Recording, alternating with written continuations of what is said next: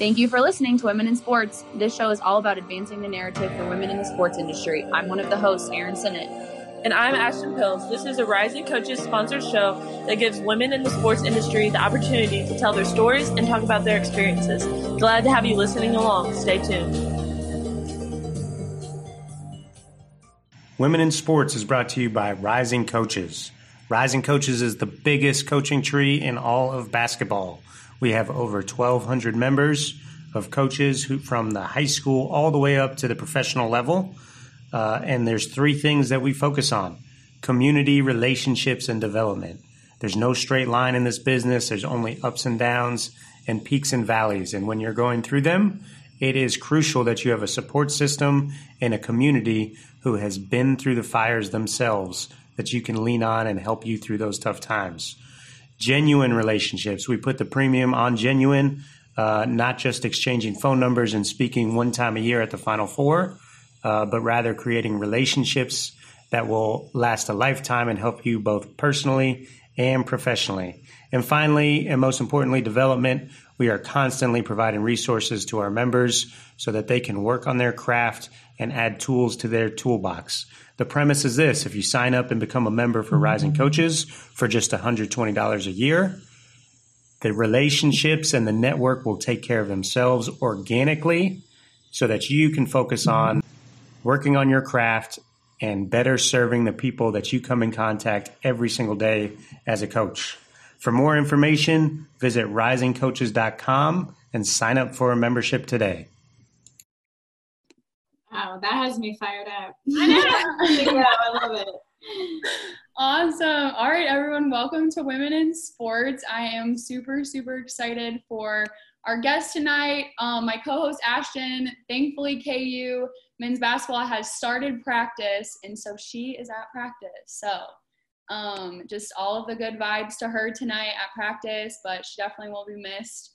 Um, but tonight, joining me are is Amanda, Amanda woo, Amanda Busick from, she is the Fox Sport Pits reporter and live event host, as well as Emily Staker, the agent. She's an agent for women in sports broadcasting and a co-host for Galvanized Life podcast. So a fellow podcaster. Yes. There's so many now in the COVID era. It's like every other person I think has. Well, thank you for keeping us all entertained. My goodness, we need it. yeah, there's so much content. That's a good thing. Yes. Absolutely, for sure. So, kind of the one um, thing we always try to start our shows with is just um, one way you guys start your day. So, Amanda, if you want to start us off, just what's that one thing you do every morning yeah, so for me, and it, it's funny because my, I will have to admit, my habits have changed in COVID.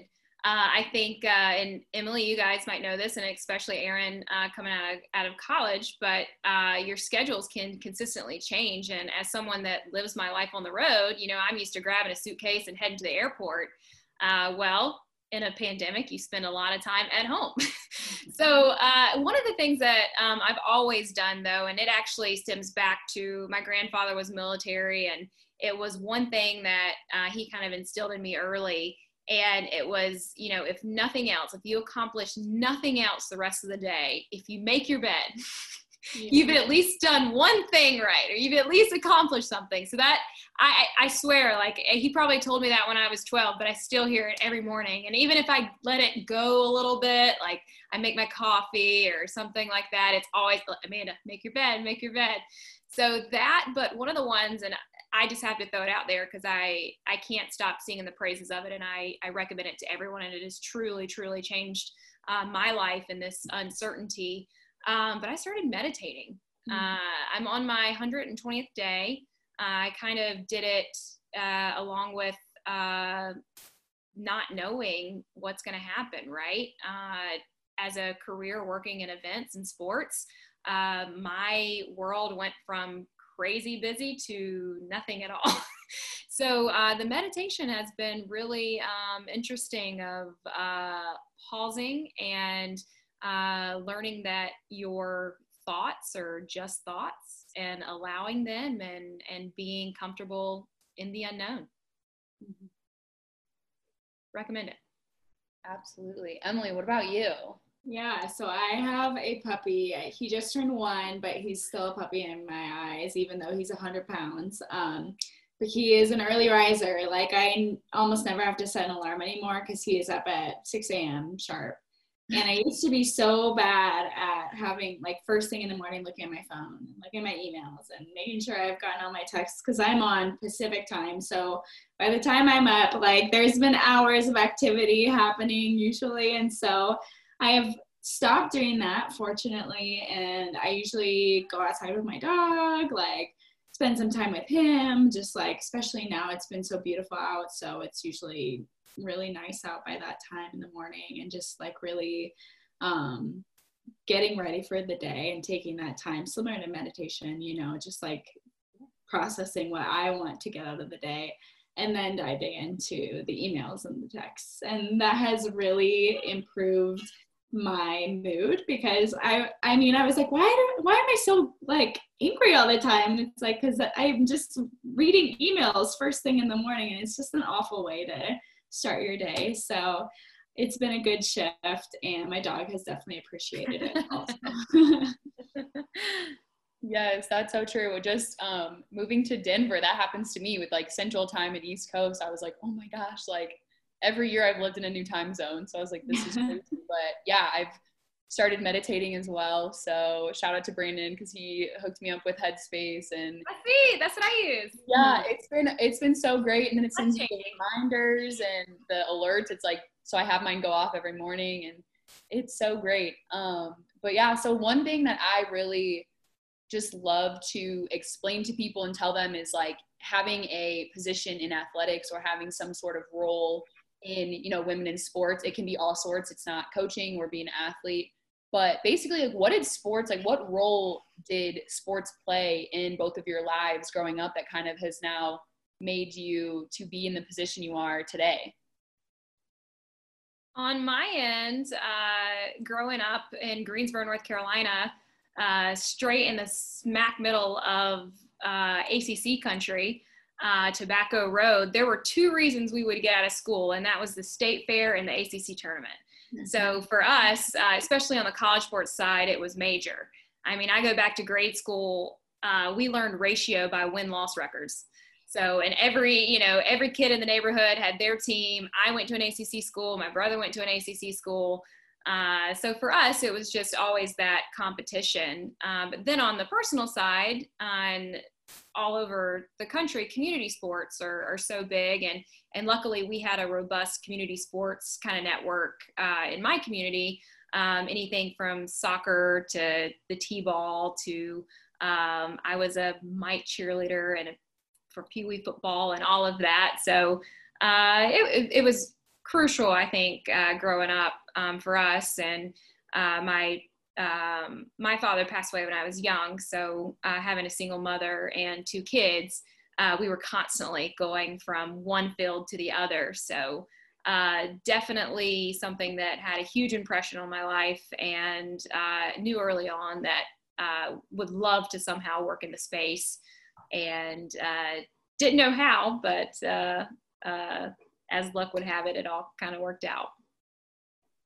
Yeah, I definitely grew up playing sports all the time. I have an older brother, and when you're from a small town, you have to like kind of be friends with your siblings because there's not a lot of options. And so we played sports all the time. I got so many black eyes because he hit me in the face with the baseball so many times.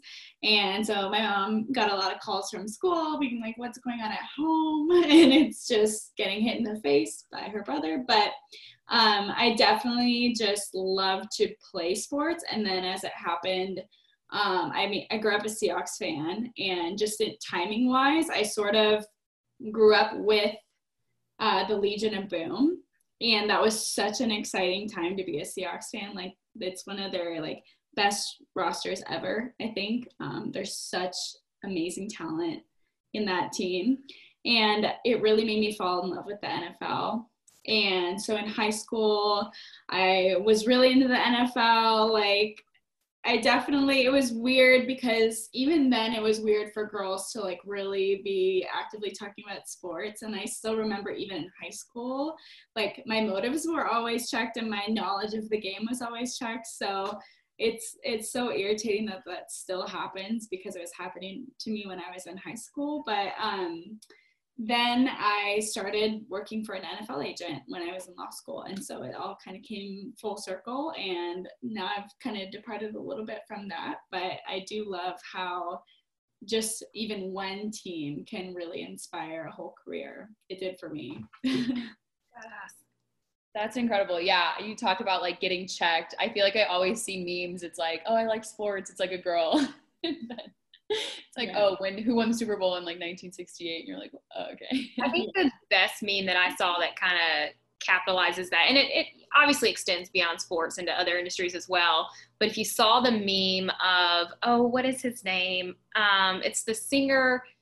He's a the redheaded singer, acoustic, very talented. Oh, Ed Sheeran. Um, yes, yeah. and it was him and Beyonce. And like Beyonce's like dressed to the nines, and he's in like a t-shirt, and it's like this is what it's like for women in business. like homeboys in a t-shirt and we have to be 110% on our shit. so, oh, but you know, it's motivating. It is. It I'm gonna prove wrong, but you know, it's it's it's one of those things. It's like, you know, take it for granted kind of thing. Yeah. Yeah, absolutely. So Emily, you talked about like, I'm a lawyer. You said you're a lawyer. So what kind of really like made you go through that? So kind of like your undergrad and things like that did you always kind of have this path of like i want to go to law school this is what i want to do i want to kind of you know segue into sports that way? Or yeah. what kind of what kind of happened there? Yeah it always makes me laugh because even now still my motives are a question and people are like oh you, like you want to date players? And i'm like yes i took the easy route of going to law school so i could date players. Good for me. Um, amazing but yeah so my uh, family was like not very um, like they didn't have a lot of opportunities to go to higher education. My dad obviously got a bachelor's degree but my mom never got to go to college and i was the first woman in my family to graduate from college. And so for me like it just kind of shifted my perspective with education and my grandma, who got married at 16 and had her first kid at 19 and just like had a really different life than me, was really adamant about me taking every opportunity that I could. And I was very good at, um, someone call it arguing. I call it, um, you know, public speaking and um, different things, of course. But uh, I decided that that would probably be a good path for me. And I really fell in love with the two big things that are important in law school and being a lawyer, lawyer which is reading and writing. And so um, I went for it. And I can't say it was very fun, but it's over now. and so, yeah, but it, it really meant a lot because I'm the first lawyer in my family now. And so, um, to know that I have, yeah, to know that I've advanced, um, you know, the women in my family in that way, it means a lot to me.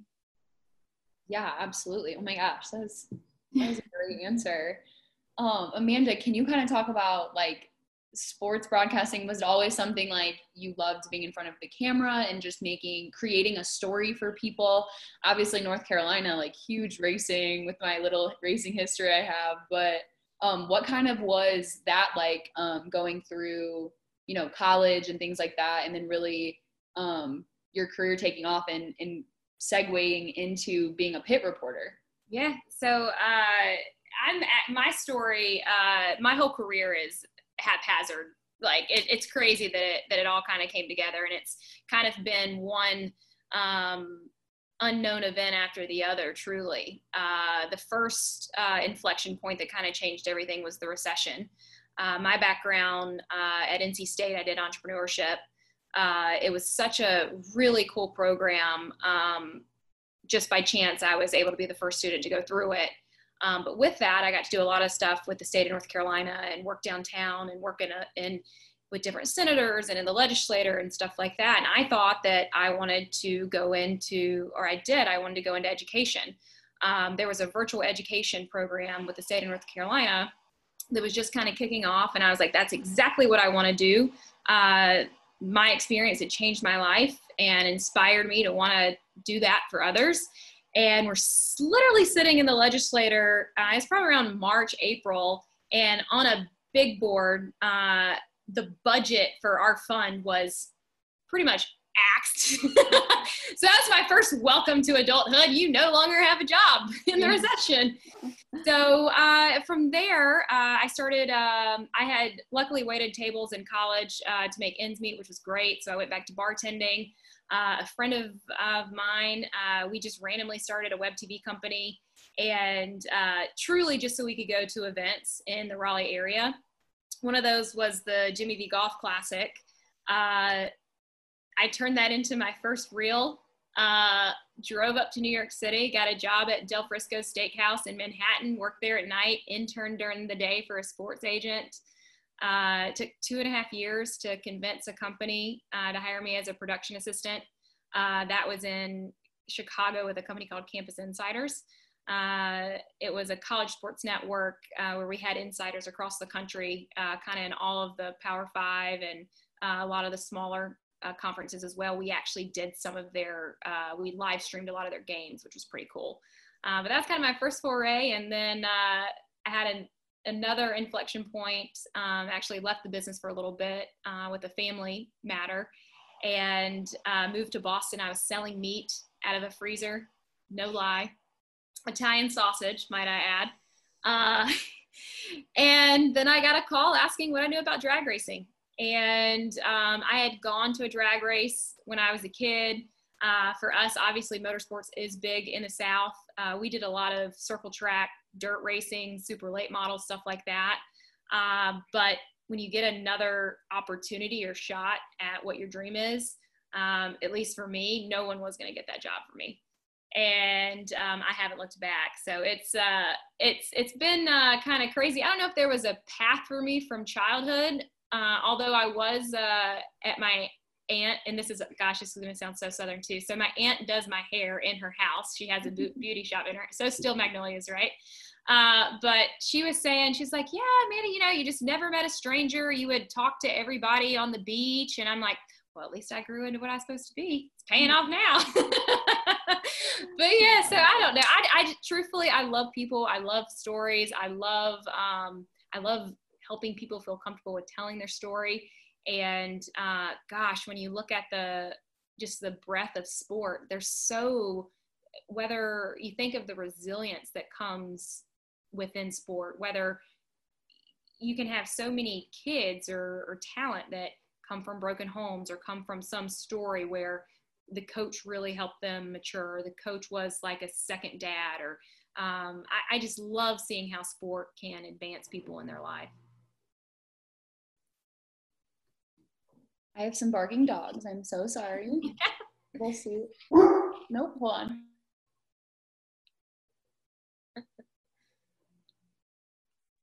Okay, that was good. Just had to ask her nicely. Um yeah, no, that's awesome. What are um just kind of if you like follow up, like what are some things that you think people don't necessarily know that happens in broadcasting? Like you're just like the person on the screen and you just go out there and talk or what are kind of those hidden things that you wish people knew more about yeah no that's actually a great question uh, the funny part is uh, sometimes i think that the success especially in, in live production um, truly i think the biggest key of my job is surviving the unexpected.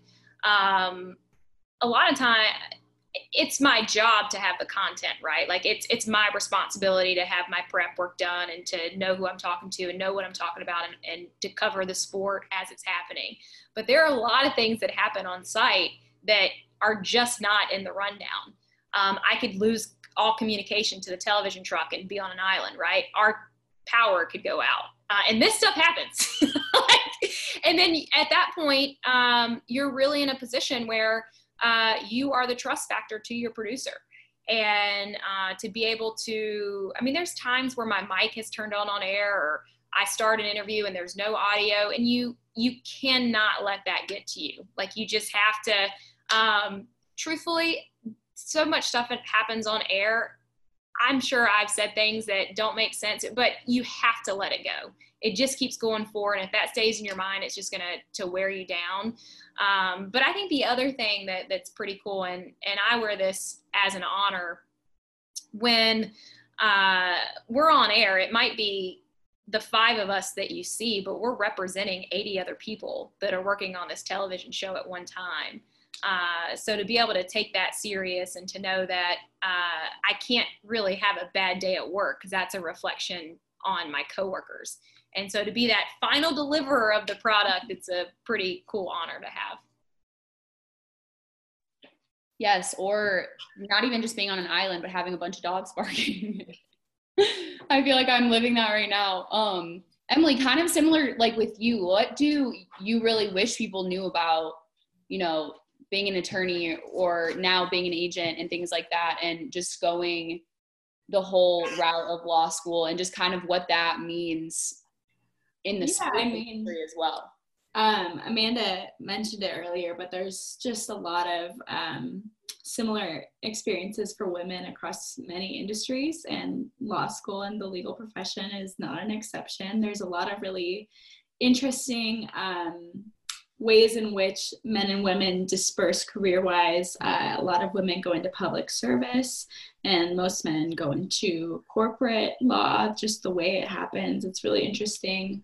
Um, and men, male, male attorneys have longer legal careers because the legal um, industry hasn't really made uh, a way for women who want to have kids and a career succeed. And so mostly they have to step away, and then it's really, really hard to get back in the door.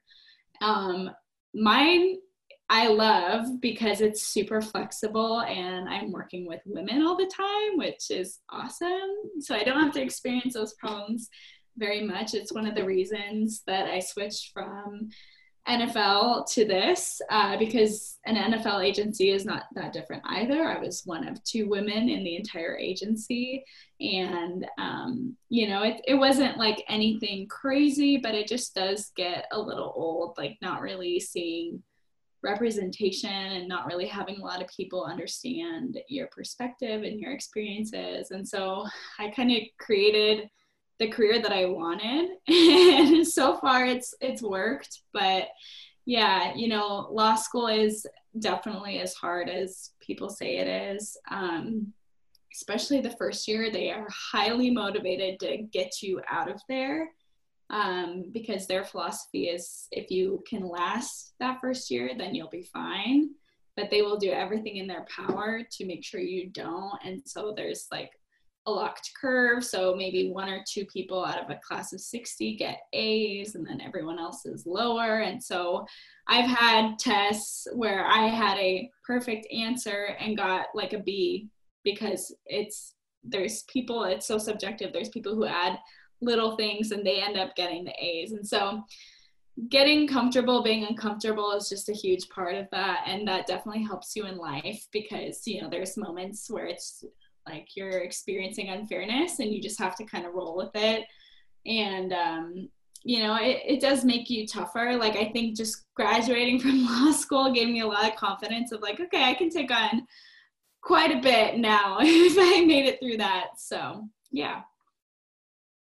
Yeah, that's incredible. I think, yeah, even having like a few friends that were student athletes comparing being a student athlete to law school and they were like if you thought coach was hard like absolutely not. It is a for sure grind so that's incredible. Um something that you also like just from us talking and, and getting to know each other you really try to help women to know their worth and basically have a job now kind of doing that legally. Um, can you just kind of tell us more about you know just what you really try to do in that aspect of or like by only working with women?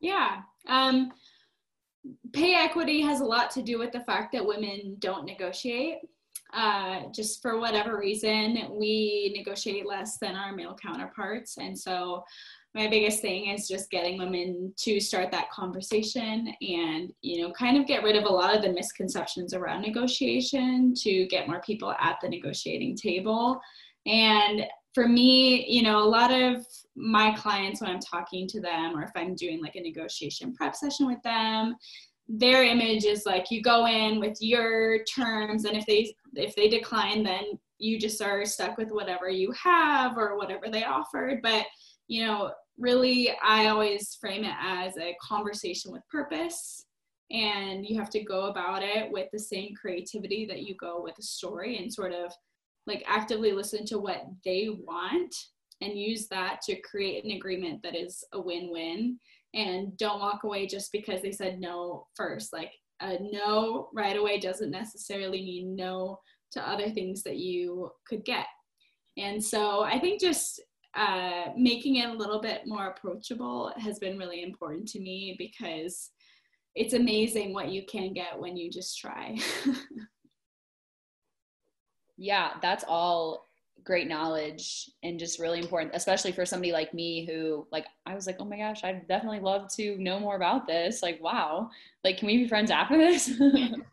Um but even just like amanda you kind of now being um so far into your career and probably have having to go through that same um you know process and negotiating what kind of um you know what what do you really go into those conversations like and, and what have they been like for you?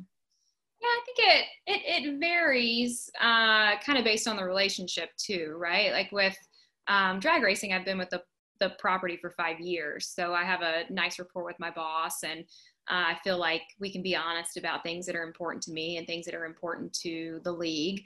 Um, with new opportunities that come up or different uh, things that might come across across my desk it's kind of great coming from the standpoint that um, you know i'm okay with or without this position so let me know now what you're offering and then i, I don't have to necessarily put myself out first now uh, which is very uncomfortable.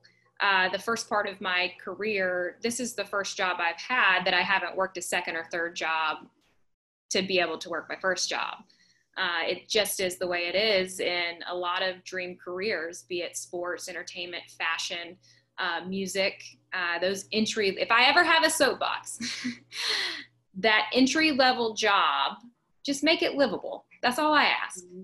Uh, my first one, unfortunately, was not, uh, and it was living in a major metropolitan, uh, making less than thirty thousand dollars, and I don't come for money. Uh, I don't, you know, I, I wasn't able to write it out. You know, I'm working at a restaurant until two o'clock in the morning and turning around and showing up at studio at 7 a.m. Uh, granted, everyone has a different plight, everyone has a different fight. Uh, but I think if, if at least you make that entry level job livable, you're getting the best person for the job, not the person that can take it. Um, everyone has a different circumstance, everyone um, comes from different situations, but at least at least let that job uh, be open to the best person. Um, so one day I will make sure to, uh, and that goes for everything. I mean, you look at, uh, especially in the coaching world on the GA side or the Dobo side, things like it's tough. Um, and and I get I get the how bad do you want it? How bad? These are some of the hardest working people in the sport. They want it. Trust me. uh, so it, you know, it's just it's one of those things. But uh, I think on the uh, negotiating side, uh, you're in a I don't when you're in a male-dominated industry, especially in sports, it's just known there are more jobs for men. So it makes those jobs for women that much smaller. Um, and if you saw the news in the last 24 hours, uh, the regional networks for NBC, they're cutting all sideline. Uh, so when you when you see uh, even from a national standpoint that the position doesn't even have power, that people are looking at budgets and they think that this position can just just go it does make you fearful. It makes you timid. It makes you um, what is your what is your bargaining power right? Uh, so it's it's a dance and i think you have to take each of them one by one. And and luckily having worked with different networks or different people um, over time, uh, sometimes you, you you maybe take a little to get a lot kind of thing. And um, I've, I've tried to let that work in my favor and just keep my head down and work hard. Yeah, definitely. I feel like that even to help would make somebody really like kind of question their purpose of like, are they cut out for this and, and things like that. Have have you guys either anybody had really hard moments where they were, you know, like you guys were really questioning, can you make it in this industry just because it's so male dominated? Emily, you talked about like, you know, lawyers only have a certain certain lifetime of being um, a lawyer and practicing. What kind of are some things that you really try to like approach and and to find your purpose in your career field? Yeah, I mean, I definitely think you just have to create your own lane. And it's like any sports career, like it's so funny because I'll talk to like these 20 year olds who are in college and they're like, what do I need to do to like succeed? And like, what's the path? And I'm like, there is no path. Like, everyone's path is different. And it's amazing, like, the variety of backgrounds I have from my clients. It's incredible. And what I love is, all of their different experiences have made them really good at what they're doing right now. So I love that. But yeah, I think just really creating your own opportunities to succeed is really important.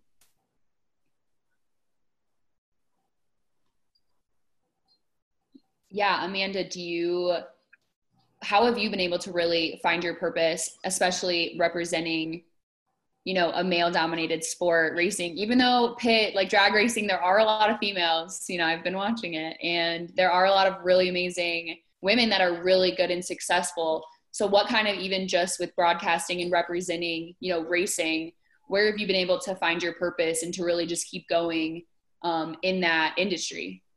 Yeah i think for me uh, so with drag racing it's such a unique sport that there's just natural stoppages in the sport. So you have whether we're at a side by side race or a four wide, uh, the competitors pull off the track, and at the very end of the track, there's me.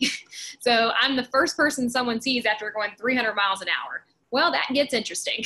there's a lot of emotion, there's a lot of adrenaline, there's a lot of excitement. And, uh, you know, at that point, I, I, I don't think that the drivers are looking at me as a female. I think that they're looking at me as uh, they get excited, right? And, and well, sometimes. sometimes you have to talk to them when it isn't good. Um, right. And I get excited. Yeah. yeah, but it's one of those things. I really take a lot of pride in knowing that, uh, truthfully, all I am is just my duty is to the viewer.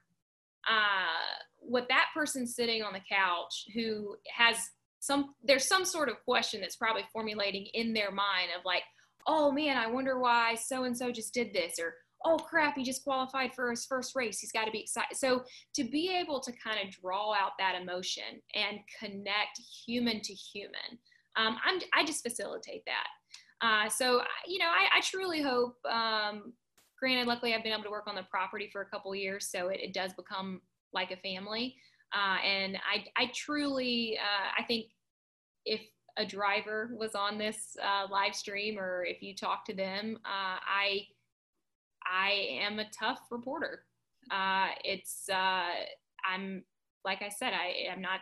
While I love everyone and I think that we're all you know friends and I care about their families um, and I know they care about mine. Uh, it's a job, and I answer to a boss and I I 100% answer to the public, and um, I take it serious. Yeah, that's such an that's so interesting. Like such a perspective. I feel like not a lot of people um, are able to get. So that was thank you for that answer. Um, but another thing that we as like women in the sports industry really look to I think now it's encouraged a lot more just because there are those women that have trailblazed and are going before us now. It's just like us leaning on each other and, you know, like putting the hand down and, and kind of like, once again, like Emily brought up, like the 20 somethings in college, like asking like what do i do? Like how do i do this? Um, where have you guys been able to really find mentors and find other women that you look up to? You know whether it's just like a family member that highlights things that are good that you've done your whole life and things like that. But um, yeah just any mentors or, or women that you guys can look up to and and can and, and help you along this way. Yeah um, so for me, uh, my biggest mentor is Laura Okmin. Um, we connected basically through, and it makes me laugh because I've been seeing a lot of like hate on Twitter for cover letters. But basically, I just kind of cold wrote her a cover letter that wasn't even a cover letter. It was just like my story and why I wanted to like get to know her. And she called me in like 20 minutes, and I was like, oh my God, like, who is this number? I hope it's not like there's no way it's her because it's been 20 minutes. And she liked my story because we have similar stories. And so, because of that, even though like our experiences were different, like we were really able to connect because we both have um, similar values and similar per- personalities. And then she opened my world to galvanize, which is basically like this vast network of women. Like it's about at 2,000 right now who have done boot camps and over seven years of just um, getting to know each other better and bringing more women to the table. And so I've loved that because I feel like it was created for moments like right now. Like just it's been amazing to see like obviously this is such an unfortunate situation that we're in, but it's really been amazing to see um, everyone really rise to the challenge of being there for each other because like of course you can tweet about sisterhood and like do all the catchy like instagram quotes and stuff but actually seeing it in action has been awesome. Yeah, I mean, picking up from Emily, uh, I look at, um, I'll be honest, like coming up, being surrounded by mostly men in the industry, there weren't really women above me that I could grab onto for advice or for um, kind of uh, that leadership. Uh, luckily, early on, I did have a lot of strong mentors that were hard on me, that checked me on knowledge. Um, anyone from John Shambi to uh, one of my personal mentors now that uh, he, it's so funny because he doesn't even look at, he's like, okay, well, we can kind of figure out what your ne- next 10 years look like, but what are the 10 years after that? I'm like, oh my God, let me get, just get through 2020. you know, but it's been one of those things. I would say the first female that had um, a big influence on me, and she probably doesn't even know it, uh, back in 2014, I got a random opportunity to go on the road uh, as a stage manager for ESPN, and I worked directly with Beth Mowins. Um, and when you talk about, I'm just going to say it, when you talk about a badass in her space, yeah, uh, to sit in a booth with her week in, week out, and to see what she was fighting to see the battle she was having behind closed doors, to watch her prep, to watch her call a game, to hear her on headset, game in, gay out, game in, gay out. And the other thing that I thought was so funny is we would go to, I remember one time we went from like state college to Laramie, Wyoming, back to state college. And mind you, college football uh, in state college is freezing. Okay. so it was in Laramie as well. But it they just assumed that Beth wanted the booth closed. Oh, no, no, no, no. Beth Mowins calls a game in an open air booth. She sure does. and it was just, honestly, it was just so wonderful to see. And um, since then, like a Debbie Antonelli and all, all different people I've been able to cross paths with now, like everyone is so welcoming and loving. And, and truthfully, I, I look at the last couple years Aaron, your age, your age group is doing amazing. You guys are all connected and reaching out and even you know hosting this live stream like i am so so so so excited uh, for the next generation. Um, and even on the and i'm sure emily has some unfortunate horror stories but even on the idea that some of the things that might have happened to us in our 20s and what we came up with even the um, the can she really do it or the condescending or um, you know inappropriateness i'll be honest Mm-hmm. Um, I'm very, very, very, very hopeful that that's not going to be on y'all's plate. And Absolutely. don't let it. Yeah, and I think even too, there's there's many of us like I know Ashton, like we talk about it all the time. Just those women willing to, you know, put their hands out and you know have these conversations and talk with us. And I know I like tell everybody that I am way out of my comfort zone. And I know Ashton is too, is like we are just trying to figure it out. But I think just the the willingness from people and and even Emily, you you brought up your your galvanize um, podcast and, and things like that. Like I listened to the Laura Okmin um, show, and she talked about too, not only just having great women to help each other, but having great men, like having men as allies, like having these allies all over and Yeah. people just you know seeing you for for who you are and in your skill set and wanting to help that and and things like that i think that's extremely important and even emily if you could just kind of talk about um galvanize and and galvanize life podcast and just your role with that what what has that been like and, and what do Yeah. you enjoy the most and and things like that Yeah, it's funny because you know I, I was like a law student when I started this, and um, this is like Laura's baby. Like this is like her passion project. It's her baby, and she really cares a lot about it not being like misrepresented. And so, just my time with her, I ended up developing that trust that she was comfortable with me sort of taking more initiative with things and really stepping up. So I really appreciate that because she gave me more responsibility, even though it was uncomfortable for her.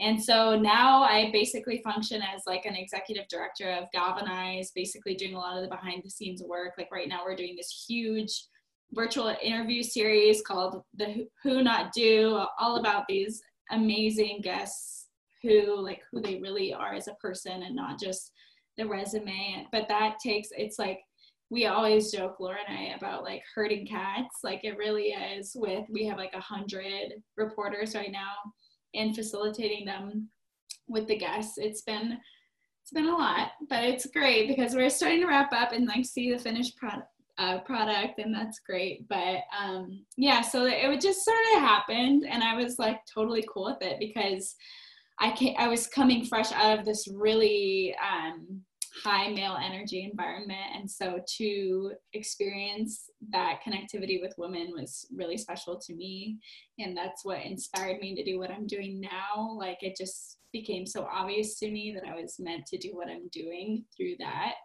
Um, and then the podcast, like again, I it's funny because I just never was like into being on camera or like doing a podcast and uh, my friend Gabrielle, who's the co-host, she's done Galvanize also. We did she did some work for Laura last year, so we worked together.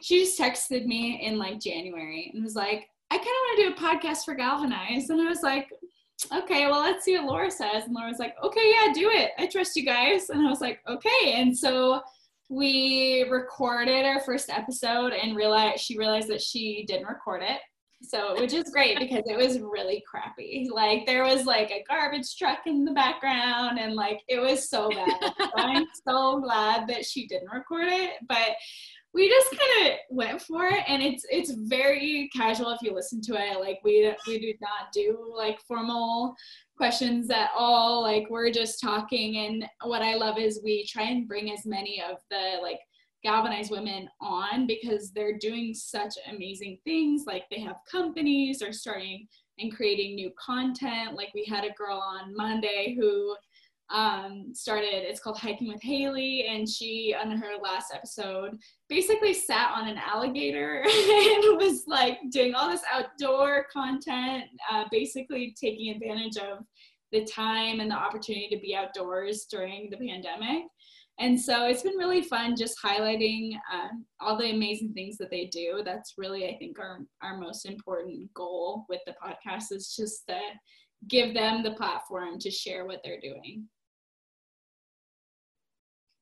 Yeah, absolutely. I think that's a huge, super important thing, especially what we're doing with women in sports. Um, obviously, like Rising Coaches is more centered on you know basketball coaches and the basketball community, but just like the the C- like CEO Adam and, and Brandon who just really encouraged us to like go just gave us everything. We're like just go out and find find women in the industry and, and really pursue them and ask questions and, and giving us the confidence to let them tell their stories and, and talk about their experiences is, is super great. So just very thankful for for this time in some ways in some very weird ways. But um but yeah even something too that i think is a huge thing that people have really had to step into is just media and social media. And especially like amanda you being a broadcaster and kind of you have your own brand like people recognize you and, and see you. And, and emily too like you have been able to like we found each other on twitter. And just me being able to like look at your page and be like wow like she one helps other women two like helps women by like her trade and, and what she does. And can you guys just really kind of talk about that and you're you're building your brand and, and, representing yourself in such a way that you can be authentic and you know be who you say you are? But what are just kind of some ways that you um, focus on that through social media and, and some things that you have learned along the way to just be your most authentic self i think on uh, my end uh, you know i also take um, ownership of knowing that i represent a league too. Um, and I think that that's important. Um, you know, as much as we have our identities and we have our personal opinions and we have, um, you know, it is a business at the end of the day. And um, for me, that's uh, I like to show my personality more so in this in the side of things that matter to me um, whether through inspiration or through different things that I might cross. You're definitely going to see photos of my niece on all my social media. Um, but no, there's a lot of promotion and there's a lot of, um, hey, we're going to be in Indianapolis this weekend. We'd love for you guys to join along with this. And that, you know, I try to be honest. Um, you know, a lot of our it, uh, well, I mean, it's not just our fans; it's all fans. Everyone's frustrated, right? We haven't had sports for such a long time, and um, we know that you can't hear us through our mask, right? And and it's it's it's all these things of, but hey, we're all in this together. We're all working together, and um, appreciating uh, their commitment to us and appreciating uh, that that they want to be a part of of what we're doing and figuring all this out. So um, I, you know, it, the social media thing, um, it, uh, there are positives and negatives. Uh, luckily, uh, our fan base is, has been very welcoming and very supportive and um, very kind. Uh, that's not always the case.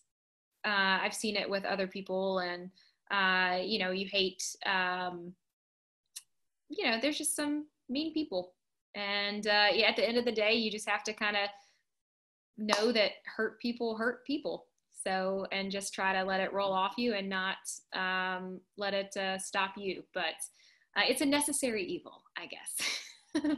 yeah.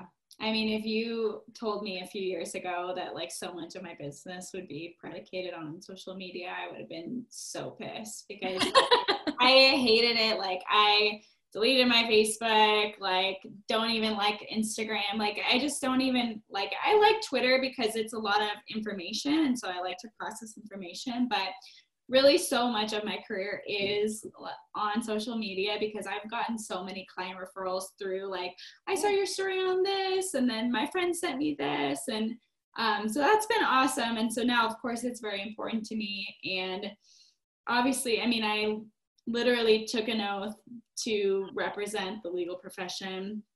So I take that very seriously on my social media, um, try and be as professional as I can. I definitely like to joke about sports once in a while, but I try and keep it pretty, pretty clean. And um, yeah, for me, it's been amazing because I've been able to sort of circulate information about some of the things that I'm doing in a really efficient way. So I'm doing like a negotiation seminar next week and I had posted it on my story and my Twitter and within one day I had like 80 requests. And so it was awesome because it just circulates so fast and I love that because it's reaching people that I probably wouldn't have been able to reach otherwise, you know, just through like my personal network. So I really do love that. Yes, also going to plug you because I signed up for that and I can't wait to just learn more and I'm super excited about it. But yeah, I think it's just like a necessary, like kind of what you said, like a necessary evil. It's just one of those things. I absolutely like hated, I hate social media. Like I do not like it. I did the same thing except mine was Instagram. So it's funny that yours was Facebook. but I just, yeah, it having it, but it's so necessary and it's something that you, I really had to kind of train myself to be like using it for good and using it for like, you know, a, a job and in a business and not, you know, like, oh, it's 3 a.m. and I'm scrolling through, you know, like Kardashian memes or something. Like just making sure for me that I'm like very disciplined with it. And I think that, um, yeah, it's just something that I know is, is going to really just not go anywhere and, and just get bigger. But um, something that we always ask ask our coaches who kind of like their their success is kind of more based on win, win wins and losses in some extent. What are some ways that you guys really like for yourself and kind of like through reflection are able to like define success in in your professions? Yeah, for me, it is um, getting my clients paid. like A1. Um, it's that's really, really important to me. And like Amanda said, like I I will fight tooth and nail to try and avoid my client having to work a second job. Like I hate that and it drives me crazy, especially in big markets. Like I literally have in a negotiation like drawn out a budget and to show them the cost of living and that they didn't even think about that prior to the conversation so that was a really powerful um, thing that they were processing and it ended up changing the number. But yeah at the end of the day i just want to get my client paid and paid well. That's awesome. Oh man what is success. Uh you know for me now uh, if you would have told me five years ago or six, seven years ago that I'd be doing drag racing, I'd be like, what? and now uh, it is 100% the perfect job for me. Uh, I, I get asked all the time, what's next? What's next? And I don't think there is a better job in sports. And I don't say that to embellish. I don't say that to, uh, there, like I said earlier, there's literally no other sport on the planet where you can speak to competitors while they're still competing. It's fascinating to me. And I love that I get to facilitate that interaction. Um, at 11 a.m. on Sunday, I literally have no idea what's going to happen for the next five hours. And to bottle that, uh, I wish everyone could experience that because it's just this chaos of um i don't know i like it maybe that's my drug i don't know maybe that maybe i'm the weirdo but it's uh and not to say that other sports but you know things are more contained right? There's periods and intermissions and quarters. Uh, this literally is you start with 16 competitors on a sunday and one leaves with a trophy. And it's it's essentially march madness every sunday. It's crazy. Um, but no it's uh, success i think is um, I, I've always, and it goes back even to when I was younger, I've always been in a rush. I've always been, okay, what's next? What's next? What's next? I've always been, um, I don't want to say unsettled is the right wor- word, but I've always pushed myself. And for the first time in my life, really, um, to find um, content to find peace, uh, that to me is success. And um, I know we'll all look back on this year and think, what the hell? um, but for me, it truly has been a year when I've been able to separate. Um, I think, especially as women, but as women in, in this career, a lot of our identity is wrapped into this career. And um, I will always look back at this year when I separated my professional life and my personal life. Mm-hmm. And um, I, it's funny. I there's no way I could even go back at this point. Um, but that that that is success to me is um, being um, at ease. I feel like that spoke true to so many people. You just defined this this past everything and, and just the the whole 2020 theme in that. And I think we even see that circulating with you know even just coaches stepping down and, and a lot of movement within people being like i you know have neglected my family for so long and, and finally are getting to just stop and really you know smell the roses and, and appreciate things. So that was yeah both of those answers like so well put. Um but just kind of something that we always do every um, episode is our points of pride. We always like finishing with this and just kind of um, we always start with kind of how you start your day and, and, and we end with, you know, your points of pride. So that being one thing you really try to get out of every day. And um, you know whether it was you know a hard day or, or not um, emily i know you kind of brought up like yeah today i got everything done but there's just you know some crazy stuff going on. But just like when you lay your head on the pillow just that one thing that um, you really try to focus on and and uh, take with you into the next day as well. So um, yeah either of you want to start um, I think for me, it's just even if I can make one of my clients or even just a woman, a young woman, feel better, especially right now. Like it, my job has shifted in the pandemic from just purely like you know more business side of things to really taking care of the person and um, i've actually enjoyed it because to me if i can make one women feel better about herself or her career or her path, then I'm happy with that day because right now is brutal. And these days can really beat up on your spirit, especially some of these women I've talked to have applied to like 200 plus sports jobs and they are beaten down. And all you need is one yes. And I've heard a million stories of just the one yes, and that's all it takes. And so it's hard and it's so easy to get down on yourself, but sometimes you just do need somebody in your corner. And so that's really who I hope to be. That's awesome. I uh so I was pulling up my phone because I have uh, this quote. Well, it's bright, but I have this quote that's on my uh, phone every day, and uh, it's "May we always choose the harder right instead of the easier wrong." And uh, for me, um, I try to think of the different choices uh, that I've made in my career and in my life, and uh, often we'll get to a diversion, and and there's a clear easy way, and there's a clear right way. And a lot of times, the easy way is going to feel good in the moment. It's going to bring you the instant gratification, the instant satis- satisfaction. Uh, but in terms of that right decision, that right decision often feels terrible, sucks. Uh, it's not what you want to do, but it's the one that's going to bring you the most peace. And um, for me, if if I can go to bed at night and know I can wake up and look at myself in the morning uh, the next day, that that's what I what I try to do. That's what I take pride in.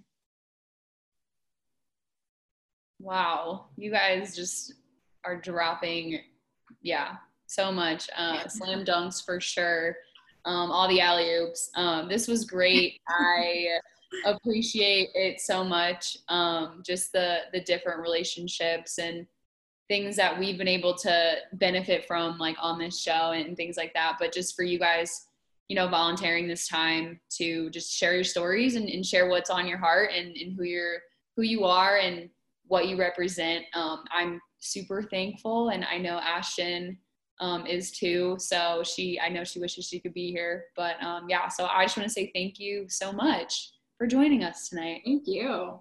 This has been great. I love it.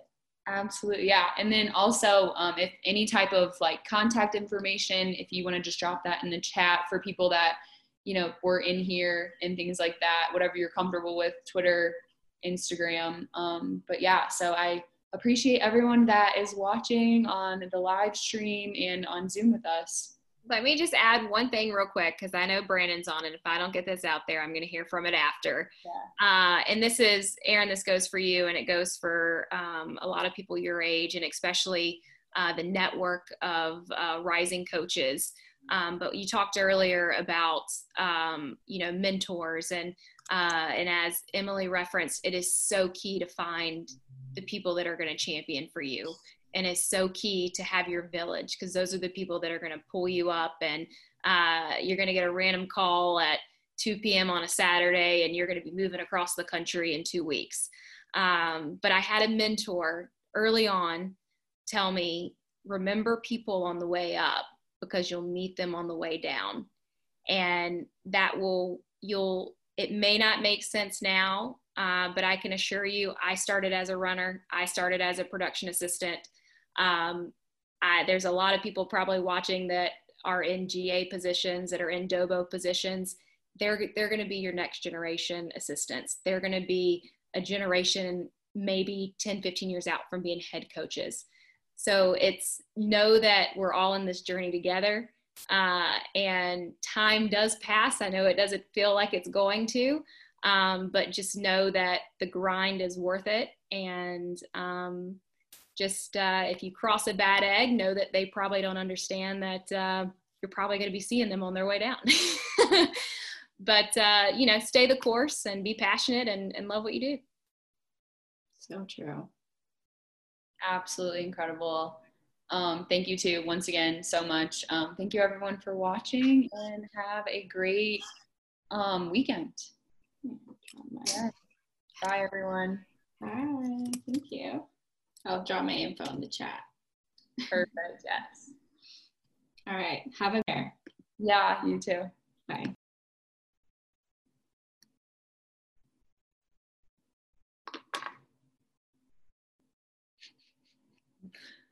Can you stop the live stream? Thank you for listening to Women in Sports. This show is all about advancing the narrative for women in the sports industry. I'm one of the hosts, Erin Sinnott. And I'm Ashton Pills. This is a Rising Coaches sponsored show that gives women in the sports industry the opportunity to tell their stories and talk about their experiences. Glad to have you listening along. Stay tuned.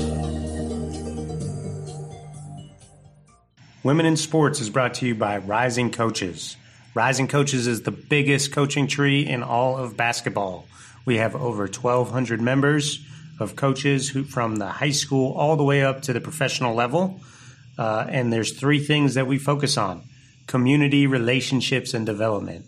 There's no straight line in this business, there's only ups and downs and peaks and valleys. And when you're going through them, it is crucial that you have a support system and a community who has been through the fires themselves that you can lean on and help you through those tough times. Genuine relationships. We put the premium on genuine, uh, not just exchanging phone numbers and speaking one time a year at the Final Four, uh, but rather creating relationships that will last a lifetime and help you both personally and professionally. And finally, and most importantly, development. We are constantly providing resources to our members so that they can work on their craft and add tools to their toolbox. The premise is this if you sign up and become a member for Rising Coaches for just $120 a year, the relationships and the network will take care of themselves organically so that you can focus on working on your craft and better serving the people that you come in contact every single day as a coach. For more information, visit risingcoaches.com and sign up for a membership today.